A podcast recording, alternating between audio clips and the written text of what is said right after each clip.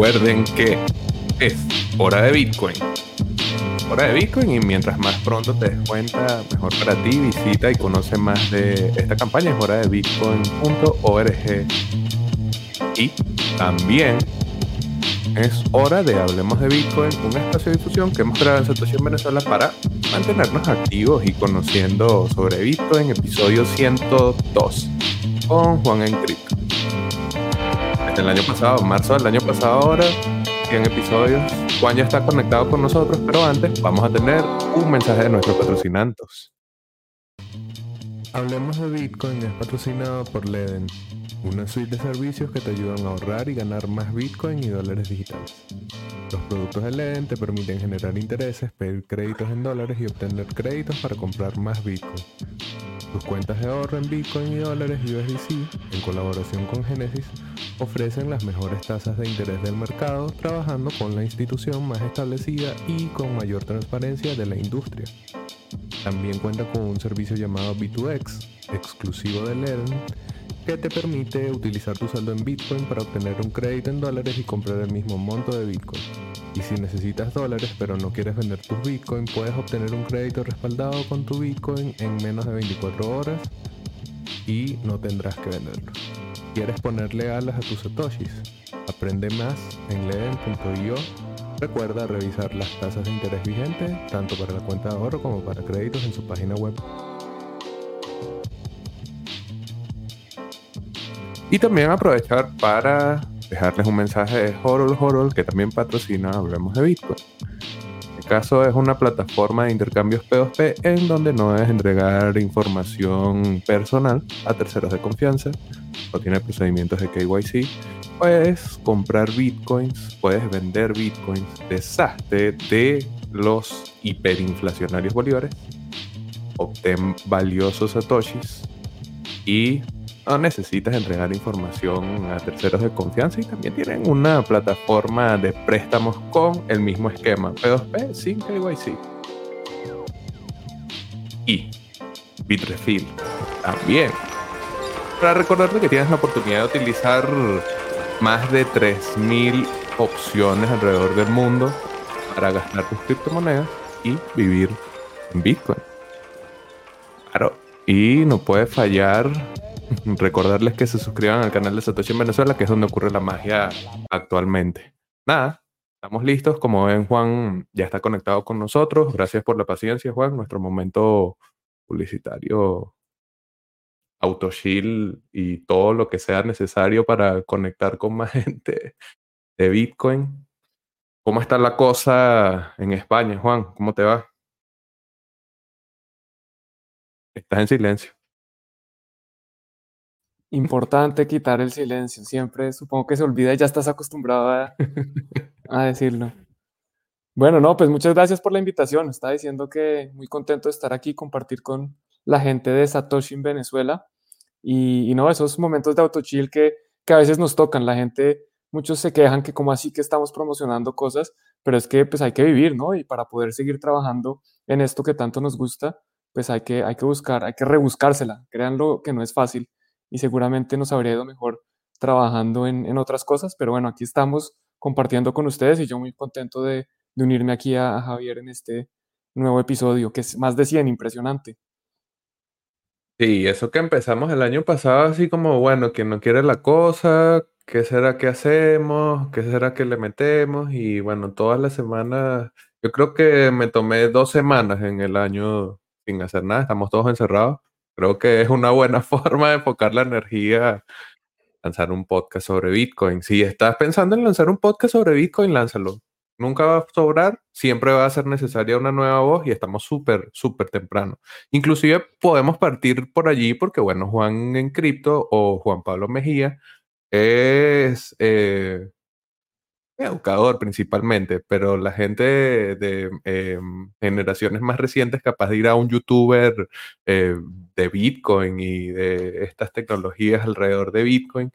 Y bueno, obviamente quisiera partir conociendo en qué momento conoces Bitcoin y cuándo es que te hace ese clic como para decir, bueno, quiero trabajar en esto aunque mal paguen.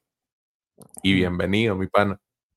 Bueno, pues gracias. Yo A ver, yo escucho por primera vez de Bitcoin como la gran mayoría antes de, de, meterme de cabeza. Entonces mi hermano me cuenta, oiga, ¿por qué no compramos Bitcoin? En 2013 aproximadamente. Y yo, era, yo trabajaba en finanzas tradicionales, entonces yo estaba en el otro mundo y yo decía, Bitcoin, una moneda de Internet, ¿no? ¿Para qué se va a poner a hacer eso? No sea tonto, no, no, no se ponga a botar su dinero en esa cosa, eso debe ser una estafa.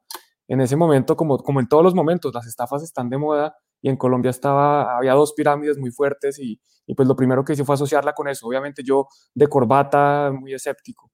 Pero después, fue mucho después, ya fue 2017 que estoy, me aceptan en una aceleradora para, tenía un negocio, tenía, habíamos montado una startup con unos compañeros y nos aceptan en una aceleradora y, me compro un libro como porque me iba, me iba a tener que ir a Suiza por tres meses. Entonces yo digo, no, pues ¿qué voy a hacer allá mientras, en mis tiempos libres? Pues comprémonos un libro y vamos leyendo de criptomonedas, a ver de qué se trata esa cosa. Y ahí empecé a interesarme y la verdad es que me tomó mucho tiempo desde que terminé el libro, dije, oiga, me interesa, hasta que decidí, bueno, ya, ya es hora de comprar. Eh, porque yo soy así, porque muy escéptico al principio, no entendía y no entendía, pero cómo funciona, y pero sí, como así que todo esto está garantizado, y etcétera, etcétera, hasta que más o menos a finales de, de 2017 ya decido, bueno, empecemos a comprar, y, y, eso empezó a subir rapidísimo, en ese momento estaba subiendo muy rápido, entonces yo me gané como 20 dólares y yo feliz, no, ya, miren, esto está buenísimo, ya soy trader profesional otra vez, eh, y ahí empiezo, ahí me meto y, y también eso conecta un poco con lo, la historia del canal, que es, yo empiezo, a, me doy cuenta del poder de, de, Bitcoin y de esta revolución que estamos viviendo y yo quería compartirlo con más gente, yo quería que más gente en el mundo pudiera beneficiarse de, esta información, de este conocimiento y especialmente en nuestros países, los países hispanoparlantes, porque en general, pues nosotros no hablamos muy bien inglés y me incluyo. Eh, digamos que en Colombia, en Latinoamérica, incluso en España, pues el nivel de inglés es, muy bajito. Y a pesar de que toda la información que queremos de, Bitcoin y, de la tecnología blockchain y las criptomonedas se puede encontrar en Internet relativamente fácil, pues no es muy fácil encontrar información eh, verídica de calidad en español. Cada vez es más fácil y, y, si, como dice Javier, si se animan a hacer un podcast y a compartir con más gente, pues eso yo creo que es bueno porque cualquier persona que se entere de esto puede ser una vida que estamos cambiando. Literalmente le estamos cambiando el mundo a una persona o le podemos estar cambiando el mundo a una persona. Entonces empiezo un canal de YouTube sin yo saber qué era YouTube, pues yo no sabía que era un youtuber, yo no sabía que había unas personas que se paraban al frente de una cámara a conversar con otras personas eh, y, y, tenían sus shows de YouTube y no sé qué, yo empiezo como a dar clases, que yo dije, yo quiero es que la gente aprenda de esto. Entonces yo empecé a dar clases y así es como entro. Empecé sin saber mucho, eh, sin tener cero suscriptores, como cuando uno empieza cualquier cosa con cero, y ahí pues empezaba a seguir dándole y dándole, y con mucho trabajo y esfuerzo ahí hemos llegado a donde estamos en este momento. Ok, excelente. Creo que es una, o sea, hemos tenido en el canal conversaciones con otros creadores de contenido y es una respuesta bastante común, así como que al principio, sobre todo en español, al principio no había mucho contenido en español o el contenido en español que existía no estaba directamente en YouTube y obviamente allí hay un potencial mercado, pero más allá del mercado está esta idea que nos comentaba Juan y que yo la comparto también, de que al final, así como es útil para mí personalmente Bitcoin, sin que yo sea una persona especial, sin que yo considere que no sé, que soy genial como, no sé, Steve Jobs, algo así. Uno se da cuenta de que no necesitas ese tipo de cualidades, a pesar de que uno luego conociendo bitcoiners te da cuenta que son muy inteligentes y son llevan el escepticismo a un nivel de agudeza y de crítica sobre las cosas que pasan alrededor y que ayudan a justificar a Bitcoin también, muy profundo, pero que no es que eh, tienes que tener, no sé, el, el, el background de, eh, científico de la criptografía o tienes que ser un especialista del dinero ni nada, sino que es un proceso de aprendizaje demasiado brutal que uno se da cuenta que puede ser también útil para otros compartir cómo se va construyendo esa experiencia y es una respuesta común podcaster en inglés, en español, youtubers, todas las personas con las que hemos conversado, generalmente ese es el interés. Y bueno, quizás también influye que muchos nos enfocamos en conversar con eh, creadores de contenido que se enfocan sobre todo en Bitcoin. Puede ser que si estás más en, no sé, promoción de pump and dumps o directamente el trading, sin desmeritar el trading, pero generalmente se utiliza más como plataforma para vender otras cosas que no están tan relacionadas con Bitcoin. ¿Cuál, sería la, como el concepto o la idea que te convence de que de repente Bitcoin sí es algo que vale la pena? Porque comentabas que venías de finanzas tradicionales y obviamente el escepticismo para dar ese salto hacia algo descentralizado y eh, de otra naturaleza debe ser grande. Entonces quisiera que nos compartieras cuál fue esa cosa que tú dices, esto me convenció. Bueno, a mí, a mí la verdad fue este libro que les estaba contando que se llama Cryptocurrencies, The Future of Money. Es una pregunta. Y a pesar de que al principio para, para los financieros Bitcoin es un poquito difícil de entender porque eh, cuando uno valora activos, cuando uno dice, oiga, ¿cuánto vale una acción? ¿O cuánto vale un bono? ¿Cuánto vale algo? Uno lo que hace es que trae unos flujos de caja futuros, trae este, esta acción me va a generar unos dividendos. Entonces yo cojo esos dividendos que me va a generar en el futuro, los traigo a presente con una tasa de descuento y me da un valor. Con Bitcoin uno no puede hacer eso porque Bitcoin, a diferencia de, lo que muchas personas creen o les venden de Bitcoin, pues Bitcoin no genera intereses. Se puede generar intereses si uno los presta, pero ya eso es otra cosa, ya está asumiendo otros riesgos distintos. Bitcoin en sí mismo no genera intereses, no genera dividendos, entonces uno no entiende, pero oiga, pero ¿por qué esto tiene valor si, si no me va a generar nada? Yo estoy jugando a que, a que alguien de pronto después lo compre por más. Y eso es lo que uno empieza a entender.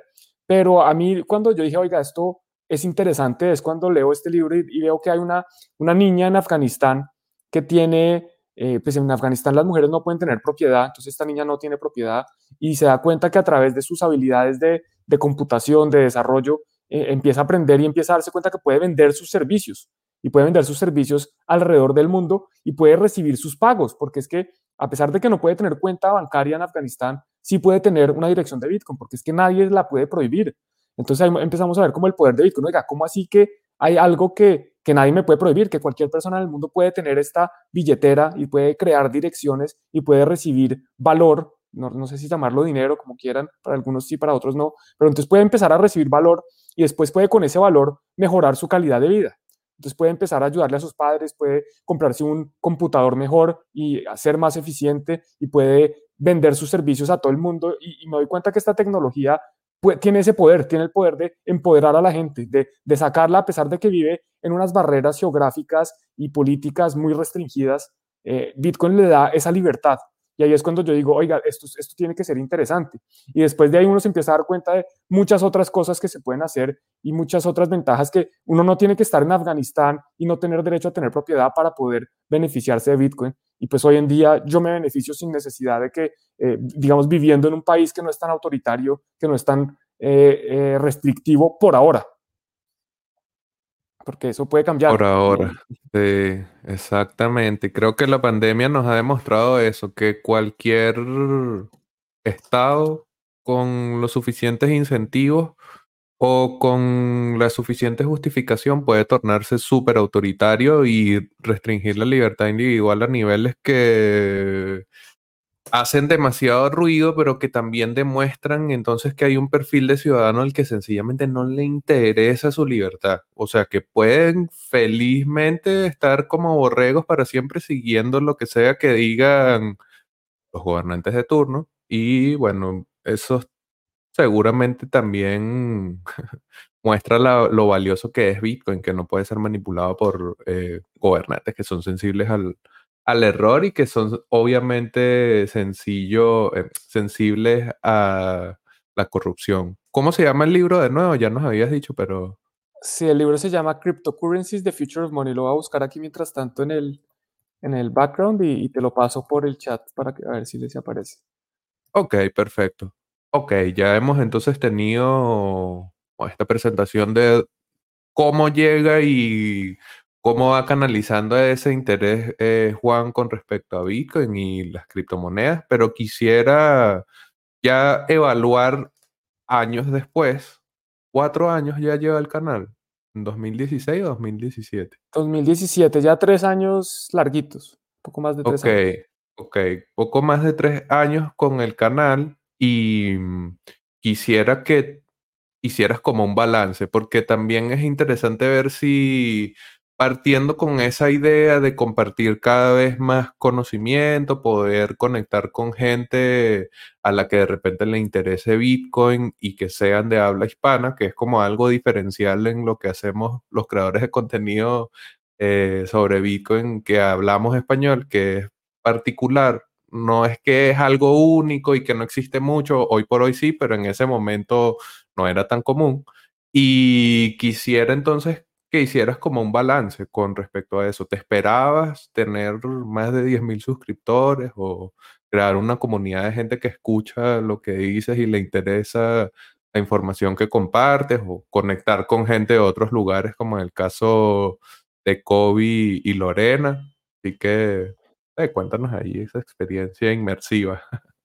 Claro que sí, pues digamos que es algo que uno más que esperarlo aspira. Entonces yo sí quería eh, además de comunicar esta información, yo quería eventualmente volverme algo así como un líder de opinión. Yo no sabía qué eran los youtubers, sí sabía que había influencers, pero pues nunca fue mi intención. Incluso eh, estábamos conversando con Javier justo antes de empezar esto, que si yo supiera lo que sé hoy, de pronto no habría empezado esto, porque eh, digamos que descuidé mucho mi privacidad a cambio de poder compartir este conocimiento. Entonces me arrepiento un poquito, no, no es tanto, porque por otro lado, pues esto ha tenido unas alegrías impresionantes y es, es cada vez que alguien me agradece eh, por el contenido que he generado, porque le ha ayudado de alguna forma, pues eso son satisfacciones que no hay ningún monto de dinero que, que puedan eh, reemplazarlas.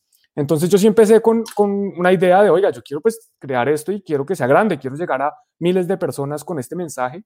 No sabía cuánto me iba a tomar, yo le dije a mi esposa, me acuerdo, porque yo renuncié a mi trabajo, yo, yo dije, oiga, yo no voy a trabajar en esto y me voy a dedicar a Bitcoin, yo no sé qué es Bitcoin. No, no, más que no saber qué es Bitcoin es, no sé cómo voy a hacer dinero de esto, porque YouTube no, no nos paga. Por eso es que nos toca a veces buscar patrocinadores o trabajar con algunas empresas o etcétera, eh, porque pues Bitcoin, a, mí nunca me ha pagado Bitcoin, entonces no, no es fácil hacerlo.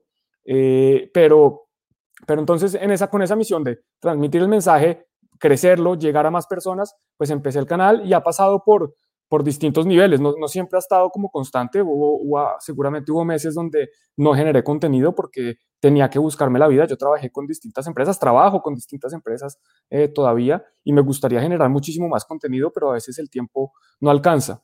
Entonces yo viniendo, yo soy ingeniero, eh, vengo de finanzas, nunca en la vida se me imaginó pues, que yo iba a tener que aprender a editar videos, que iba a tener que aprender a eh, crear descripciones. A mí no me gusta escribir mucho, eh, si son párrafos concretos, yo, soy muy, yo trato de ser muy concreto, me considero una persona que, que realmente utiliza las menos palabras posibles para referirse a algo y entonces escribir me cuesta, escribir temas largos me, me cuesta mucho trabajo y hay que escribir eh, descripciones, y hay que hacer artículos, y hay que hacer un montón de cosas, de habilidades que nunca pensé desarrollar. Por ejemplo, el tema de los eh, thumbnails, de las imágenes de portada de YouTube pues es algo que, que, todavía yo creo que sigo aprendiendo y me siguen quedando horribles, pero bueno, pues hay que aprender y hay que seguir haciéndolo porque si no lo hago yo, pues no, lo va a hacer nadie, nadie me va a ayudar con eso, a menos que lo contrate, pero todavía la, la situación no está para eso. Entonces, he aprendido mucho, he conocido gente interesantísima, lo que dices de, de Álvaro Cobarro y de Lorena, pues ya somos amigos prácticamente, con Lorena no nos hemos visto nunca en persona,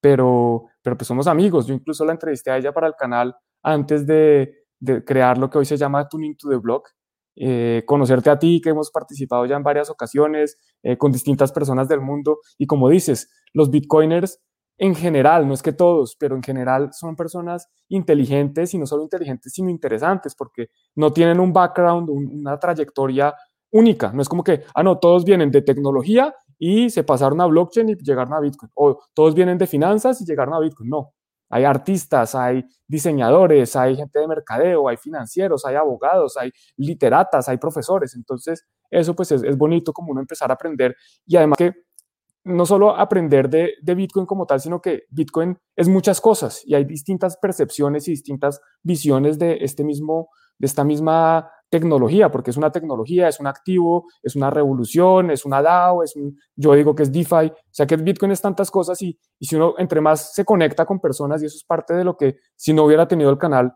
difícilmente hubiera hecho, pues no habría tenido la oportunidad de, de ver a Bitcoin desde tantas perspectivas. Entonces, es, es, una historia bastante enredada por lo que les digo, tiene altibajos, hay momentos en que todo va bien. Eh, ahorita, por ejemplo, en este momento yo siento que hay como una, un desinterés, o por lo menos mis videos han bajado un poco de, de visualizaciones. Eh, también me he dado cuenta a veces que el tema que a mí más me interesa, a nadie más le interesa, entonces que toca hablar de otras cosas. Y mencionabas, por ejemplo, el tema del trading y, las formas de hacer dinero con, con cripto, que al final mucha de la gente que entra acá es por eso, quieren hacer dinero rápido. Y, si uno hace un video que habla un poquito de, trading, de precio, de boom, va a explotar el precio, pues ese video va a tener más views que cuando uno trata de explicarles, oiga, no, mire, un CoinJoin es una... Entonces, e, eso también es un parte del juego que uno tiene que ver de cómo trato de mantener la educación o compartir conocimiento, información valiosa con entretenimiento, porque al final somos eso, somos entretenedores. nosotros estamos compitiendo con el canal, el partido de fútbol que está en este momento en televisión. La gente puede escoger o veo YouTube, aprender aquí, compartir con Javier y Juan Pablo, o me veo una película o un Netflix. Entonces tenemos que, compensar un poquito las distintas cosas. Sí, yo también he notado eso. Obviamente, o sea, y en el caso del canal es cuando traemos algún tema polémico o traemos invitados que de plano, como en la vez anterior que estuvo Juan en el canal, fue un debate abierto sobre DeFi. Y obviamente ese video todavía hoy tiene views, porque era polémico, era gente que tenía posiciones encontradas, entonces obviamente eso llama la atención y el precio es el mejor marketing de Bitcoin.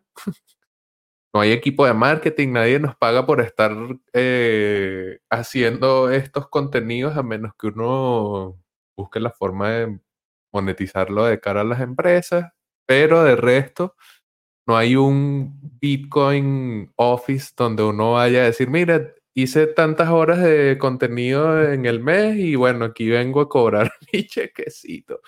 No existe. Sería, no sé, yo creo que no sería tan interesante. Le quitaría le quitaría power a esta idea de que mucho se hace por esa, ese propio interés del, del creador o de la persona que está interesada en Bitcoin o le gusta traducir o le gusta hacer tweets, etcétera, sobre Bitcoin. Es como algo muy voluntario. ¿Cómo voluntario es utilizar Bitcoin? Creo que todo eso va de la mano. Quería que antes de pasar directamente a España nos dejaras como un consejo. Si ya con estos tres años largos, después de haber hecho camino como creador de contenido y, crear una marca que la gente reconoce y sigue, quisiera que le dejaras un consejo a alguien que de repente está escuchando esto y dice, oye, yo 2021, ya Bitcoin tiene 10 años, estoy llegando tardísimo y sin embargo voy a lanzar mi propio canal. ¿Cuál sería ese, ese consejo que le dejaría, Juan? Bueno, yo, yo les digo que se animen por varias razones. Primero, porque algo que ya hablamos, que le pueden estar cambiando el mundo a alguien.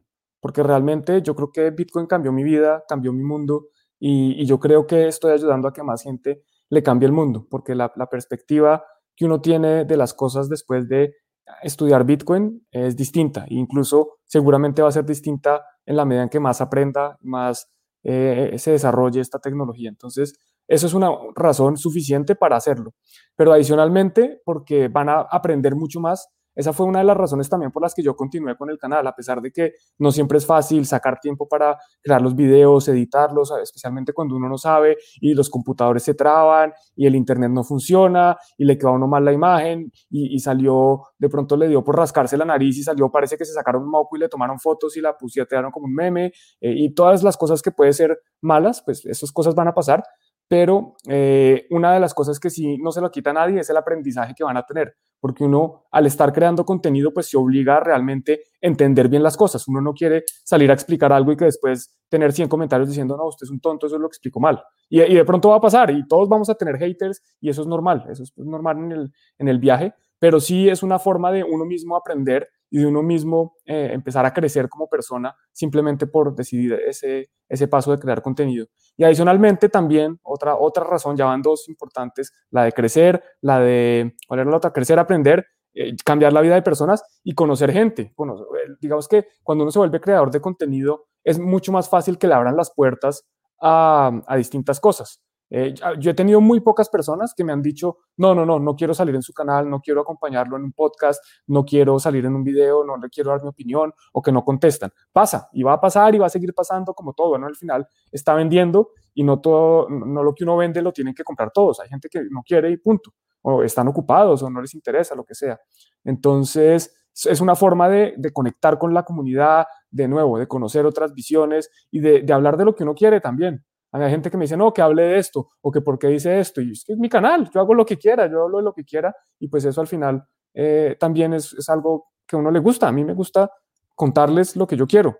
Entonces, eh, pues son, esas son algunas razones para hacerlas, y seguramente si me dan más tiempo podría pensar en más, pero pues no, no quiero monopolizar aquí la pregunta. Ah, no, de una, y además así... Eh cualquier persona que escuche y que de repente está sintiendo el llamado de la creación de contenido, sabe ahí que tiene varias razones para hacerlo. Bueno, estamos sobre la media hora y podemos entonces avanzar con España. ¿Qué España? Yo creo que pudiese acompañar esto aquí eh, con algunas noticias mientras vamos conversando, pero en España, y bueno, tenemos eh, al Parce Juan de contrabando en España, me imagino que ya hace algunos años, pero bueno, vamos a aprovechar que estás allá para que nos cuentes un poco cómo está la movida.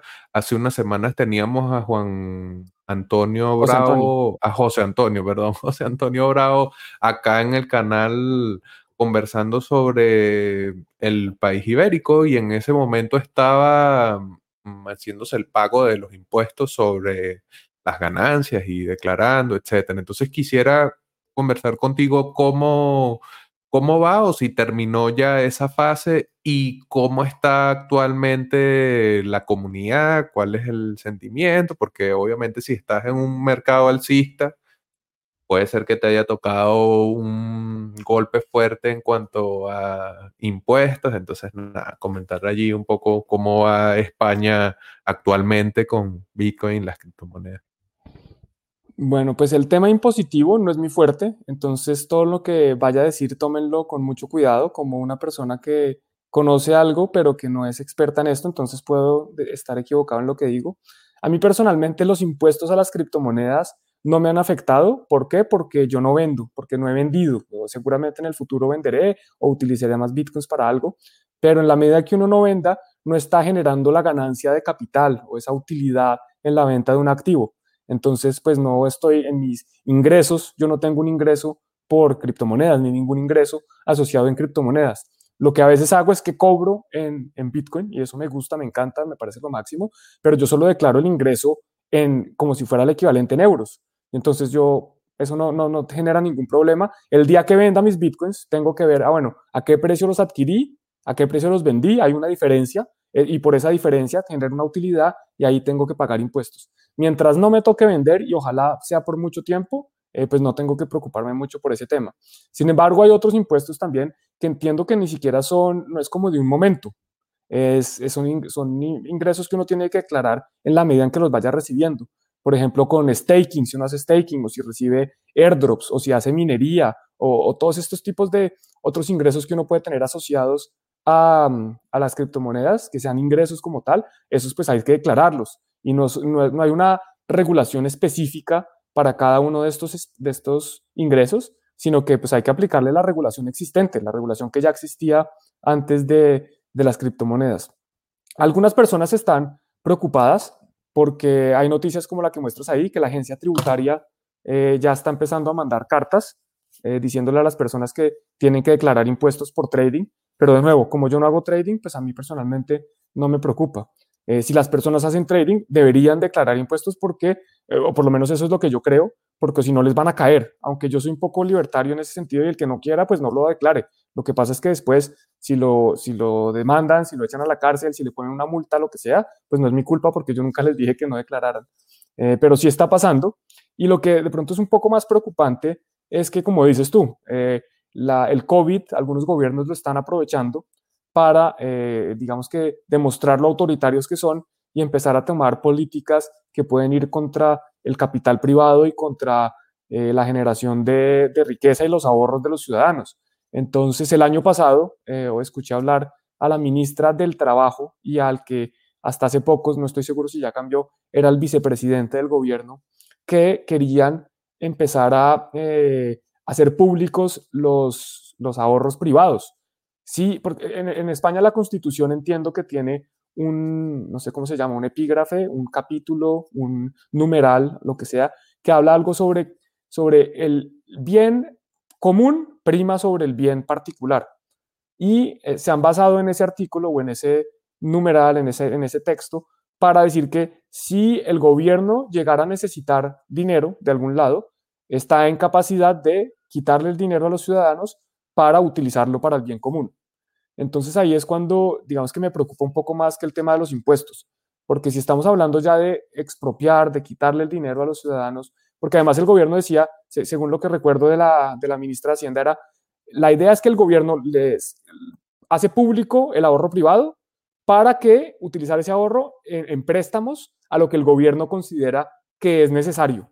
Entonces, si el gobierno le parece que hay una empresa de llantas que es necesaria, le puede prestar el dinero que me quitó.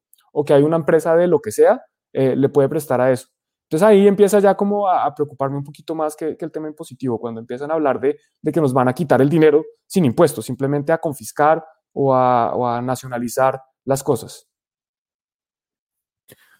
Uy, eso comienza a sonar realmente preocupante porque además eh, generalmente el gobierno tiene monopolio de la fuerza y obviamente mm, puede ser que las medidas coercitivas en un principio sean eh, coerción bajo amenaza, bajo amenaza solamente, pero luego sí puede ir a un poco más allá porque, bueno, obviamente el uso legítimo de la fuerza la violencia la coerción a través del aparato legal es algo ante lo que el ciudadano está desprovisto. O sea, igual, igual allí, como bien decía Juan, si estás en la posición de pagar, lo más conveniente que pudieses hacer, y dado que puede ser que Hacienda monte una persecución contra tu bolsillo, pues pagar tus impuestos. O sea, las ganancias, que no sé, a mí, a mí en, en Bitcoin, no sé, tradear, tradear Bitcoin es como, bueno, no sé, quisieras mucha adrenalina, quieres más de lo que el rendimiento que puede darte en un periodo de tiempo eh, prolongado, ¿qué pasa? Así que, bueno, creo que tampoco generaría impuestos como en el caso de Juan. Y también quería preguntarte por esto de la Comisión Nacional de Mercado y Valores que está haciendo esta consulta pública para regular la publicidad sobre Bitcoin en España. Eh, ¿cómo, ¿Cómo va esto? Bueno, eso, eso va, eso está todavía en el principio, entiendo. A ver, eh, la consulta pública va a ser distinta de la regulación final, eso ya lo dejaron clarísimo. Eh, yo leí el documento de consulta pública, es cortico, son creo que seis o siete páginas, y habla principalmente de la promoción de criptoactivos, no habla de la promoción de servicios de criptoactivos o de plataformas o de, por ejemplo, eh, proyectos relacionados o algo así. Entonces, eh, pues todavía no es muy claro, porque en ese momento no se hablaba de eso, pero en una reunión que eh, hubo la, semana pasada entre el regulador, entre la CNMV y Criptoplaza, parece que esto va a tener un mayor alcance que solo los criptoactivos y puede empezar a tocar también eh, proveedores de servicio y, otros temas relacionados, pero no directamente asociados a, la inversión. Que, que, la preocupación inicial yo la entiendo y, de cierta forma la comparto un poco, sin decir que estoy de acuerdo con lo que están haciendo, es que eh, obviamente que hay muchos productos que se promocionan como inversión en criptomonedas que terminan siendo estafas. Entonces ahí mi punto es, oiga, ¿y por qué no van detrás de las estafas en vez de detrás de toda una industria que, que no necesariamente son estafas? O sea, el que diga que Bitcoin es una estafa hoy, pues definitivamente no entiende Bitcoin.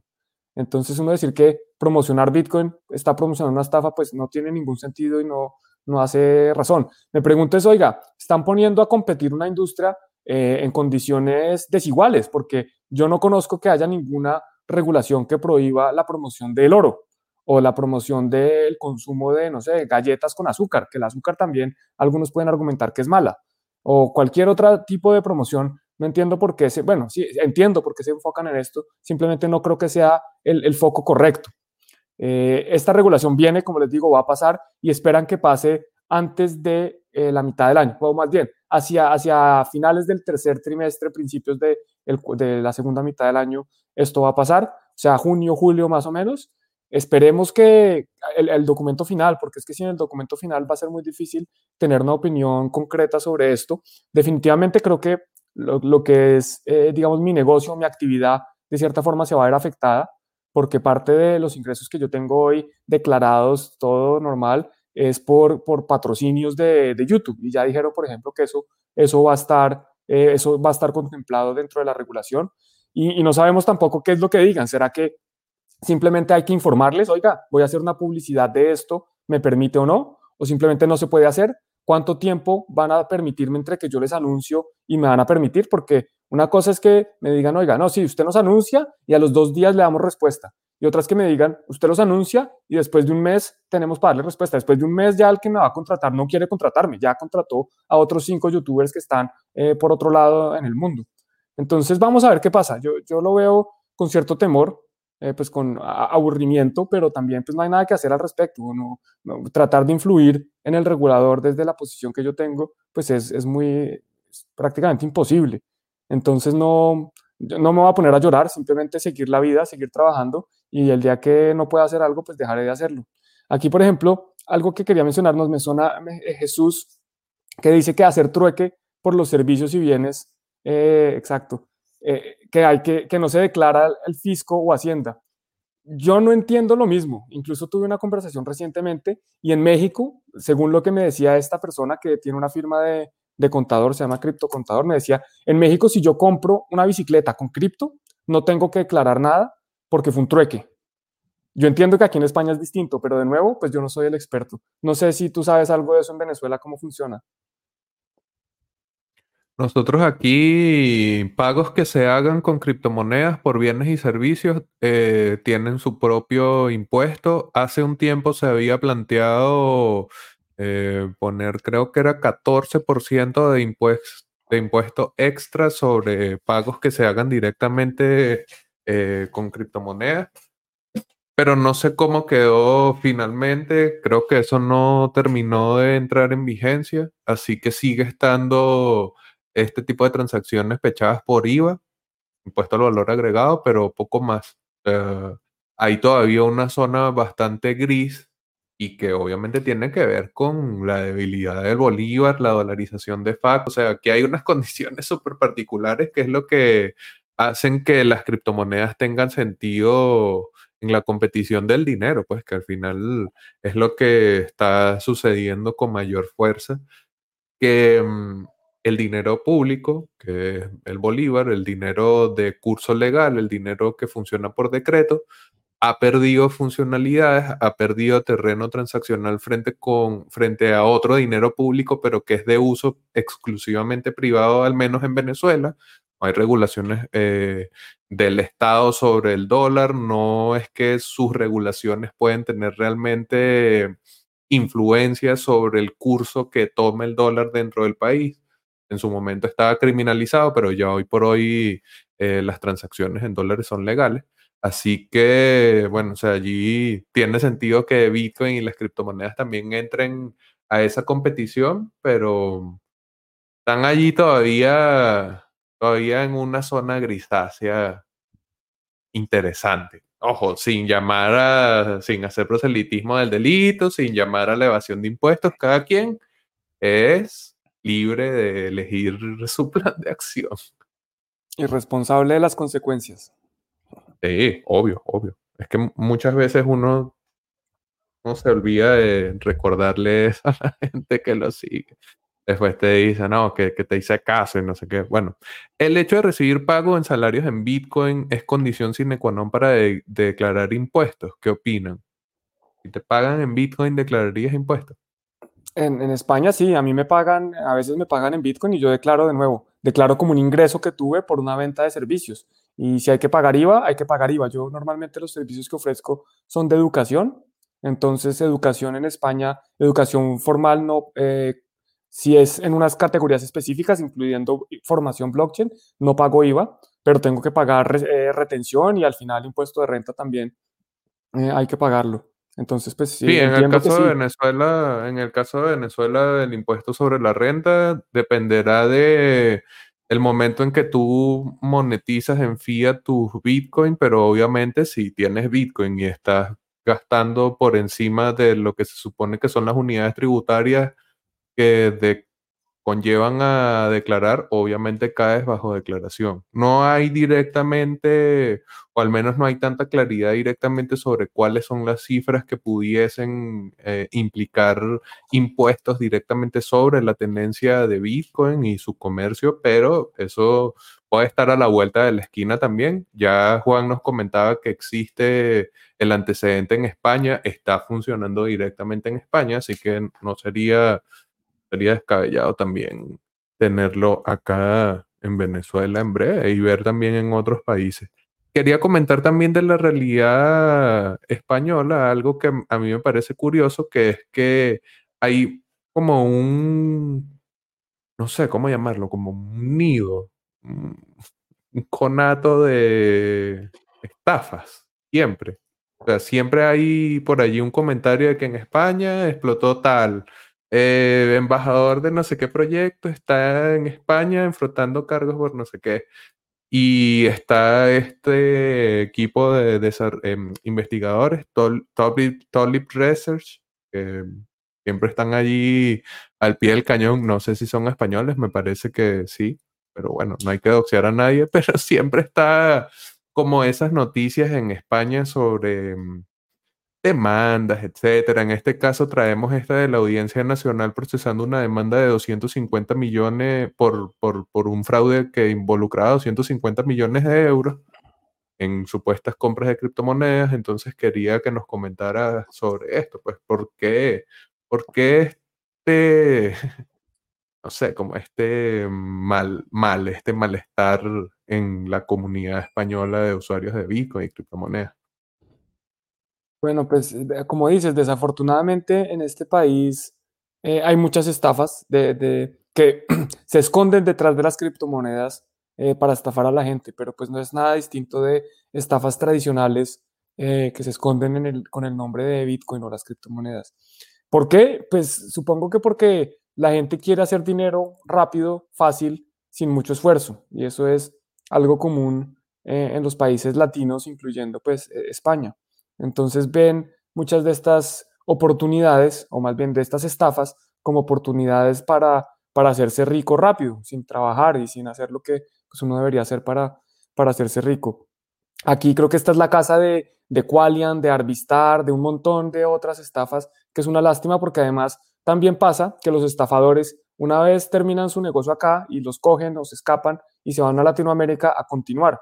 Y es el caso de, de algunos que, que sé que están por ahí, incluso en algún momento cuando yo estuve aquí en España, eh, tuve una, coincidí en un video, ni siquiera eh, era un contrato, no hubo intercambio de dinero, nada, nada. Simplemente como si me hubieran invitado a un canal donde yo voy, participo y resulta que una de las personas que sale en ese video estuvo en algún momento relacionada con un estafador que hoy está, si no estoy mal, en Colombia, o sea, sigue por ahí libre, porque a esos no les caen, les caen es a los que están registrados haciendo las cosas bien eh, eh, siguen estafando. Entonces tuve en algún problema que después me invitaron a, a, dar una charla en Bilbao y me dijeron, oiga, pero ¿cómo así? ¿No, ¿Cómo invitan a este tipo que estuvo en este video con este otro tipo que trabajaba para el gran estafador? Y yo pues, nunca había conocido al gran estafador, yo acababa de llegar a España, no sabía nada de lo que estaba pasando. Eh, y pues me, al final, pues obviamente si uno, el que nada debe, nada teme. Uno expliqué la situación, les dije, mire, eso fue un canal de YouTube, ahí no hubo nada, yo no, no, conozco ni el proyecto al que estaban tratando, era uno de estos Arbistar o Arbitrade o Bitcoin Mining, o yo no, yo no me sé ni siquiera los nombres porque eh, los ignoro inmediatamente. Entonces, pues sí, eso es una lástima, va a seguir pasando y por eso de nuevo volvemos a la educación. Yo creo que por eso lo que hacemos eh, desde Satoshi en Venezuela, desde Juan en Cripto, desde los distintos medios, de tratar de informar a la gente de, sobre, sobre lo que es Bitcoin realmente y lo que no es, pues es importante para que la gente pues trate de por lo menos tener algún criterio para analizar cuando le, les lleguen estas oportunidades. Es muy di distinto que a uno le ofrezcan una empresa registrada eh, que tiene un CEO público, etcétera, una rentabilidad del 12% efectivo anual, a una que le ofrece el 1% diario. Eh, nadie hace las cuentas, pero el 1% diario es como el 7 millones al año, una cosa así exagerada. Entonces, pues esas cosas no funcionan, el mundo no funciona así. Si existieran esas oportunidades, pues eh, Bill Gates pondría todo su dinero ahí y, no tendría que trabajar nunca el resto de su vida. Bueno, ya no tiene que trabajar, pero si esas oportunidades existieran, no nos van a llegar a nosotros, porque las van a aprovechar otros. Cuando les llegue una oportunidad de estas, piensen, si el estafador o si la persona que me ofrece esta oportunidad puede hacer eso con su dinero, ¿por qué no lo hace y por qué me lo está ofreciendo a mí? Eh, entonces, pues es una lástima, no, sé qué mucho más de hablar. Felicitar a, Tulip Research, como dices, Tulip Research o eh, como sea que le digan por, su trabajo, porque ellos se, encargan de desmantelar estafas, pero sin embargo al final hay gente, yo lo que veo son insultos, gente en Twitter diciendo que, que como si les consta, que por qué están haciendo eso, que, que por qué están ocultos, que si fueran de verdad los estudios que hacen o las investigaciones que hacen, deberían dar la cara y pues yo los entiendo, si, si van a salir, eh, esta gente es peligrosa, son estafadores, son, son delincuentes. Uno ponerse a pelear con delincuentes, pues no es algo que yo quisiera hacer. Entonces, pues yo también, si estuviera denunciándolos, estaría tratando de, mantenerme oculto porque me preocuparía que esta gente salga y me, con un bate de béisbol y me rompan las piernas al salir de la casa o algo así que no tiene ningún tipo de sentido exponerse para exponer una estafa. No tiene ningún tipo de sentido bajo ninguna circunstancia. Inclusive si tú sabes que un proyecto es una estafa, a menos que tengas las pruebas en la mano, nunca trates como una estafa directamente al proyecto porque puedes meterte tú en un problema que lo que va a hacer es dejar que el estafador continúe con su juego y tú teniendo que dar respuesta sobre eh, reclamos que pueden estar relacionados con injurias o falsos testimonios, etcétera. Siempre con pinzas, siempre con pinzas y obviamente que se mantengan anónimos. No tiene ningún tipo de sentido que expongan su cara porque puede ser que te partan las rodillas en Europa, pero acá las cosas se solucionan ya directamente con fuego y no cuadra en ningún sentido porque son estafadores, porque un estafador quiere defender su negocio, o sea, no, no hay que exponerse, no tiene sentido y es también un llamado a que con cautela.